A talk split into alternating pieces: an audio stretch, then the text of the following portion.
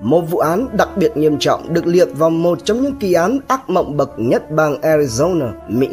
với tên gọi vụ án thợ săn zombie hay vụ án trên con cành đào. Một kẻ gây án đáng sợ với nội tâm và những hành động phức tạp, độc ác. Những người bị hại xấu số oan nghiệt. Một hành trình phá giải vụ án, giải mã bí ẩn hơn 20 năm trời dòng dã. Một trong những bước tiến lớn trong việc áp dụng công nghệ ADN và công tác điều tra phá án. Một bản án thích đáng đã chờ đợi được tuyên suốt hơn 30 năm. Hãy cùng Độc Thám TV đi sâu vào tìm hiểu vụ án này. Lần theo dấu vết Ngay lập tức, các mẫu tinh dịch trên Angela và Melanie cùng với các dấu vết khác trên quần áo của Melanie, trên đất, bụi rậm, mặt đường nơi phát hiện ra Melanie đều được cơ quan điều tra thu thập và tiến hành phân tích, so sánh ADN. Rất nhanh, kết quả cho thấy trùng khớp, chứng tỏ là kẻ ra tay với cả hai người xấu số đều là một. Thế nhưng, Điều khó khăn ở đây là không còn lại bất cứ manh mối nào khác và kết quả ADN cũng chẳng trùng khớp với bất cứ dữ liệu nào trong kho dữ liệu của cơ quan cảnh sát Phoenix lúc bấy giờ. Tin tức về hai vụ án kinh hoàng động trời nhanh chóng truyền đi khắp Phoenix và toàn nước Mỹ. Rất nhiều giấy mực của giới báo chí đã vào cuộc và được in ấn khắp mọi miền sức cờ hoa. Và sau nhiều nỗ lực, cơ quan điều tra đã khoanh vùng được có tới tận 600 nghi phạm, đều là các đối tượng cộng cán tại địa phương, có hành tung bất minh trong khoảng thời gian trước, trong và sau khi xảy ra các vụ án.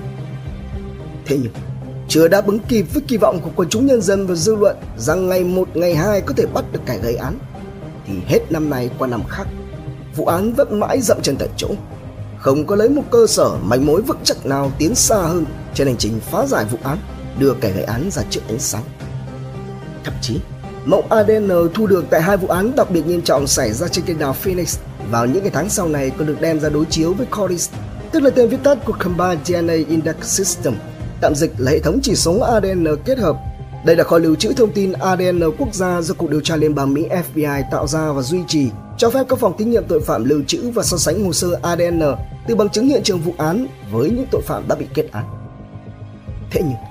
mẫu từ Phoenix vẫn không trùng khớp với bất kỳ thông tin nào.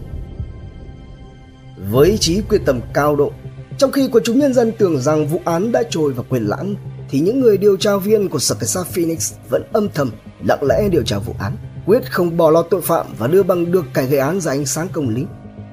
Và giống như một định mệnh, như thể chuyện gì tới cũng sẽ tới. Cái ác sẽ luôn phải đền tội. Một sự kiện đã khơi thông ách tắc bấy lâu này của vụ án. Đó là cuộc gặp gỡ giữa các điều tra viên phụ trách vụ án với tiến sĩ Colin Fitzpatrick Người được coi là tiên phong trong việc phát triển phả hệ di truyền pháp y để giải quyết tội phạm và các vụ án chưa được xác định danh tính tại một hội nghị về áp dụng công nghệ ADN trong phá án. Tiến sĩ Colin Fitzpatrick cũng là nhà sáng lập và chủ tịch của công ty trách nhiệm hữu hạn Identifiers International, có trụ sở tại Fountain Valley, California, là một thành phố thuộc quận Cam, California, Mỹ. Nhờ vào hội nghị và cuộc gặp gỡ này, Thế nên Sở Cảnh sát Phoenix đã đề nghị tiến sĩ Colin cùng với công ty Identifiers International hỗ trợ cơ quan thực thi pháp luật. Và ngay lập tức, sự tiến bộ của khoa học công nghệ đã bắt tay vào cuộc. Yêu cầu được đưa ra lúc này là so sánh nhiễm sắc thể Y thu được từ các hiện trường với hồ sơ ISTR và hệ di truyền được đăng tải trên các web công cộng. Cụ thể thì ISTR là xét nghiệm ADN theo dòng cha, có nghĩa là sử dụng các dấu hiệu lặp lại song song ngắn Short Tandem Repeats, viết tắt là STR trên nhiễm sắc thể Y để xác định xem những người đàn ông có chung huyết thống theo dòng cha hay không. Cơ sở khoa học của xét nghiệm ISTR là dựa trên việc nhiễm sắc thể Y được truyền từ người bố cho tất cả các người con trai và thường không thay đổi qua nhiều thế hệ. Vì thế nên nhiễm sắc thể Y của những người đàn ông trong cùng một dòng họ như là ông nội, bố, chú, con trai và cả những người cháu trai đều là giống nhau. Hay nói cách khác, nhiễm sắc thể Y được đồng thực kế dọc theo dòng dõi nam giới cùng với họ của gia đình trong hầu hết các trường hợp Thế nên, sự trùng khớp giữa nhiễm sắc thể Y để lại tại hiện trường vụ án và hồ sơ ISTR được tìm thấy trong cơ sở dữ liệu phả hệ di truyền có thể tạo ra được các đầu mối, kể cả trong trường hợp những mối liên kết gia đình này đã lên tới vài trăm năm tuổi. Đây là một phương pháp nêu bật được ưu điểm chính trong các trường hợp bị cáo buộc tấn công mây mưa, trong đó có thể phát hiện ra sự có mặt của ADN từ nam giới khi chỉ có một lượng nhỏ trong hỗn hợp với ADN của nữ giới. Quay trở lại với vụ án, công ty Identifiers International đã sử dụng phần mềm độc quyền để truy xuất nhiều cơ sở dữ liệu trực tuyến và cuối cùng một kết quả trùng khớp nhiễm sắc thể Y đã tìm thấy với một nhóm nhỏ đàn ông có họ Miller. Thu hẹp danh sách nghi phạm từ khoảng 600 xuống chỉ còn 6 đối tượng có họ Miller. Và cũng từ đây, các điều tra viên đã lập tức vào cuộc rà soát xác minh từng đối tượng. Tuy nhiên thì rất nhanh, một trong sáu người có họ Miller này đã thu hút sự chú ý của cơ quan điều tra. Dòng sự chú ý của cơ quan điều tra bị thu hút vào một người đàn ông mang tên Brian Patrick Miller, sinh ngày 24 tháng 10 năm 1972, là một đối tượng đã có tiền án tiền sự và thuộc vào danh sách nghi phạm được dựng lên từ khi phát hiện ra Angela và Melanie. Trong hồ sơ nhân thân của Brian, các điều tra viên nhận thấy có một ghi chú rất nổi bật.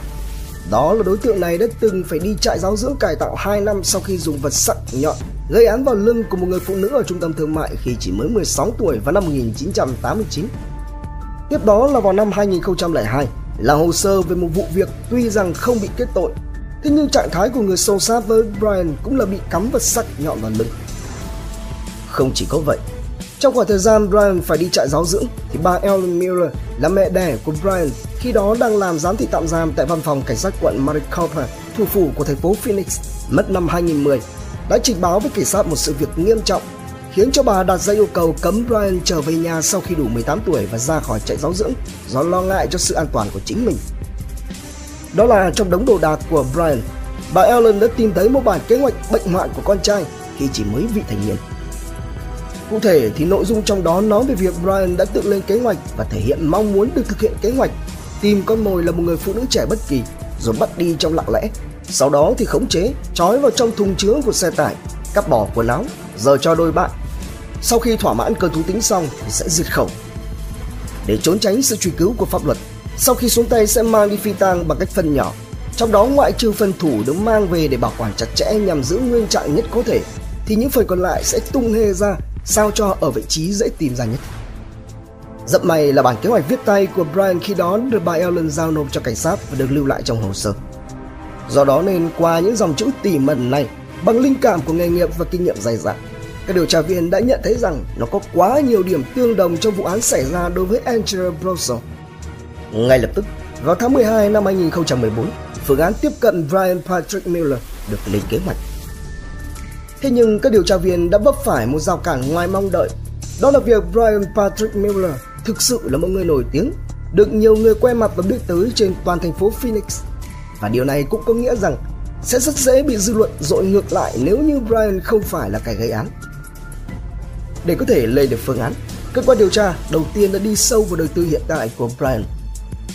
Cụ thể trong quá khứ, Brian từng làm việc cho Walmart và McDonald's, còn hiện tại thì đang làm nhân viên đóng gói cho một nhà kho lưu trữ hàng hóa của hãng Amazon đặt tại Phoenix. Brian đã từng kết hôn nhưng ly hôn vào năm 2006. Có một người con gái sinh năm 2000 với vợ cũ Hiện tại là gà trống nuôi con sau khi thắng kiện tại tòa ly hôn giành được quyền nuôi con. Sự nổi tiếng của Brian đến từ việc Brian với vẻ ngoài khu khờ hiền lành, rất tích cực tham gia vào cộng đồng người hâm mộ khoa học viễn tưởng và kinh dị của thành phố Phoenix. Trái ngược với vẻ bề ngoài, thì Brian như thể biến thành người khác khi lựa chọn hóa thân thành nhân vật thợ săn zombie trong loạt phim Resident Evil luôn xuất hiện rất ngầu và chiếm được cảm tình của đám đông tại các cuộc diễu hành và cosplay trong một bộ quần áo tự chế với áo khoác trùng dài, mặt nạ kính phòng độc, mũ bảo hiểm, khẩu Carlington đung giả tưởng và một chiếc xe nhái theo phong cách xe cảnh sát và được trang trí theo kiểu thời đại zombie. Chính vì những lý do này cộng thêm với việc đã từng có kinh nghiệm đối đầu với cơ quan điều tra, do đó nên phương án được vạch ra lúc này là phải tìm cách có được ADN của Brian, đối chiếu so sánh nếu như trùng khớp và xác định chính xác đối tượng thì mới tiếp cận để làm việc. Theo đúng phương hướng này, một kế hoạch đã được cơ quan điều tra vạch ra theo đó, qua bí mật theo dõi di biến động lịch trình của Brian,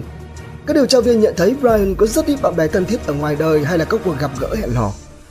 Cuộc sống của Brian chỉ xoay quanh công việc, làm người nổi tiếng và chăm sóc con. Trong một ngày làm việc bình thường, Brian sẽ thường ở một mình trong ô tô cá nhân khoảng 2 lần, mỗi lần khoảng 15 phút để bật nhạc nghe trong lúc vừa đến làm việc vào buổi sáng và lần thứ hai là vào lúc ăn trưa.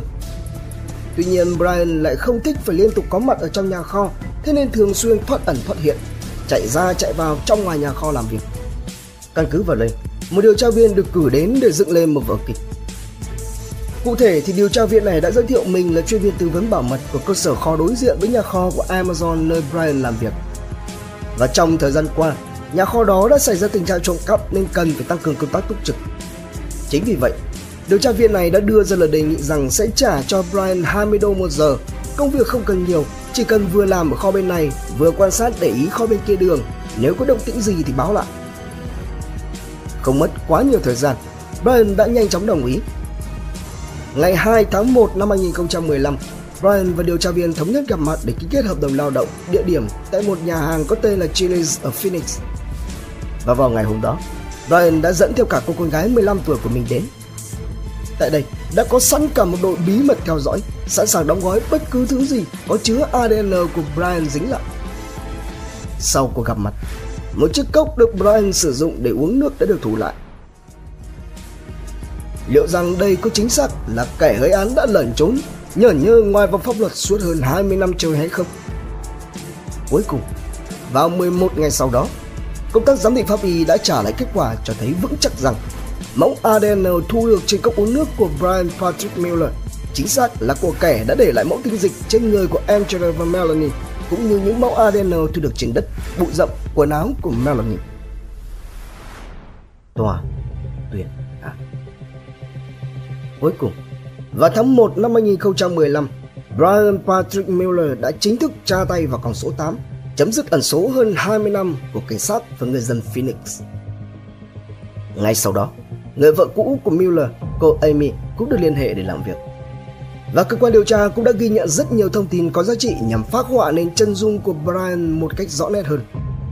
Ngoài những gì bệnh hoạn trong đời sống hàng ngày và sở thích mây mưa quái dị ám ảnh của Brian, thì đọng lại trong tâm trí của Amy còn có câu chuyện do chính Brian kể cho cô rằng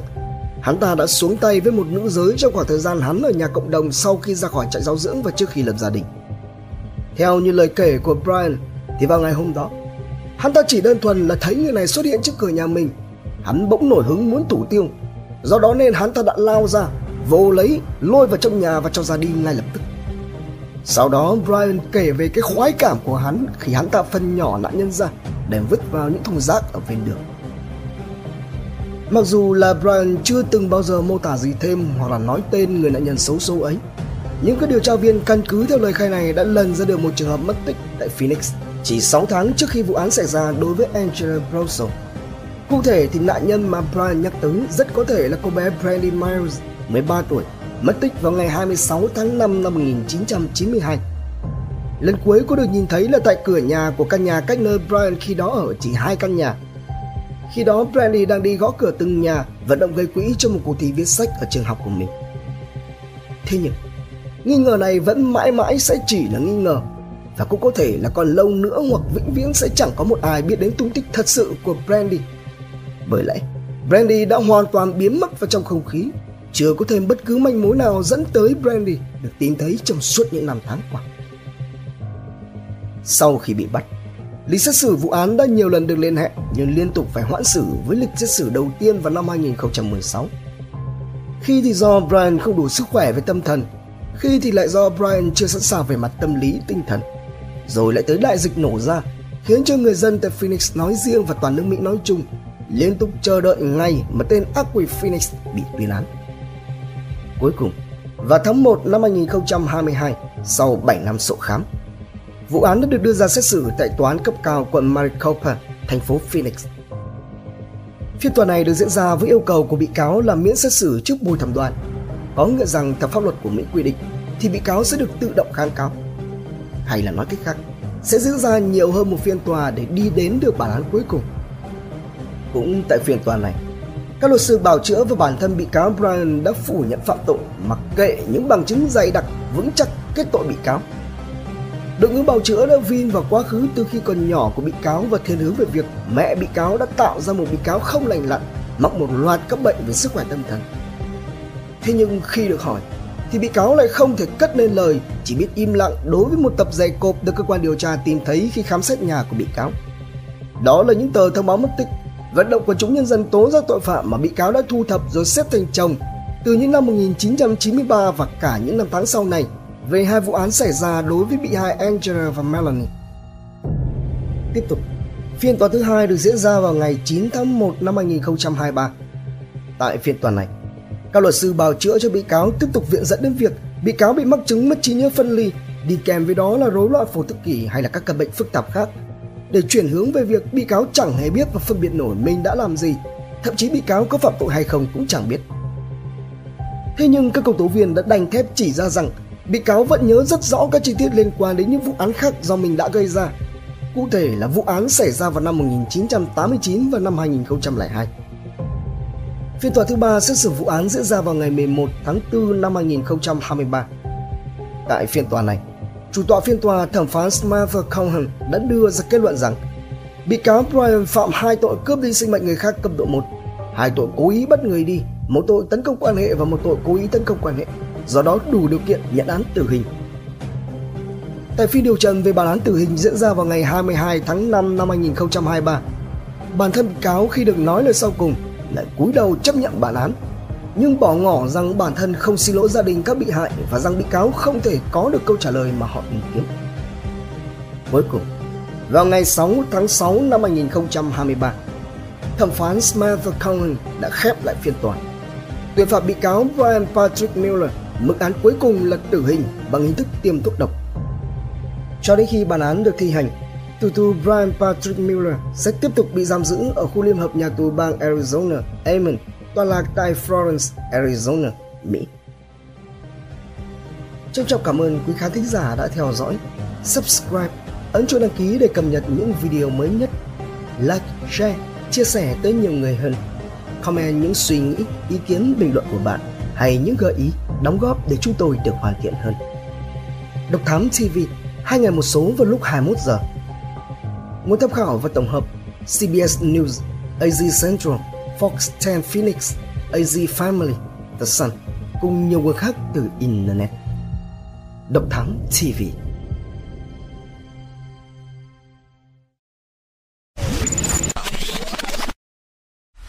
Theo dõi những nội dung vô cùng hữu ích và thú vị trên YouTube qua hệ thống kênh của Passion Studio. Ghé thăm kênh Độc Đáo TV để theo dõi những thông tin kinh tế, tài chính, kinh doanh, khởi nghiệp Đến với Độc Lạ TV để khám phá những câu chuyện độc đáo và kỳ lạ. Khám phá những vụ án kinh điển và bí ẩn, cập nhật tin tức an ninh nóng hổi cùng Độc Thám TV hay tìm hiểu về lịch sử Việt Nam qua Bí ẩn sự Việt cùng nhiều kênh YouTube bổ ích khác đang được xây dựng và hoàn thiện mỗi ngày.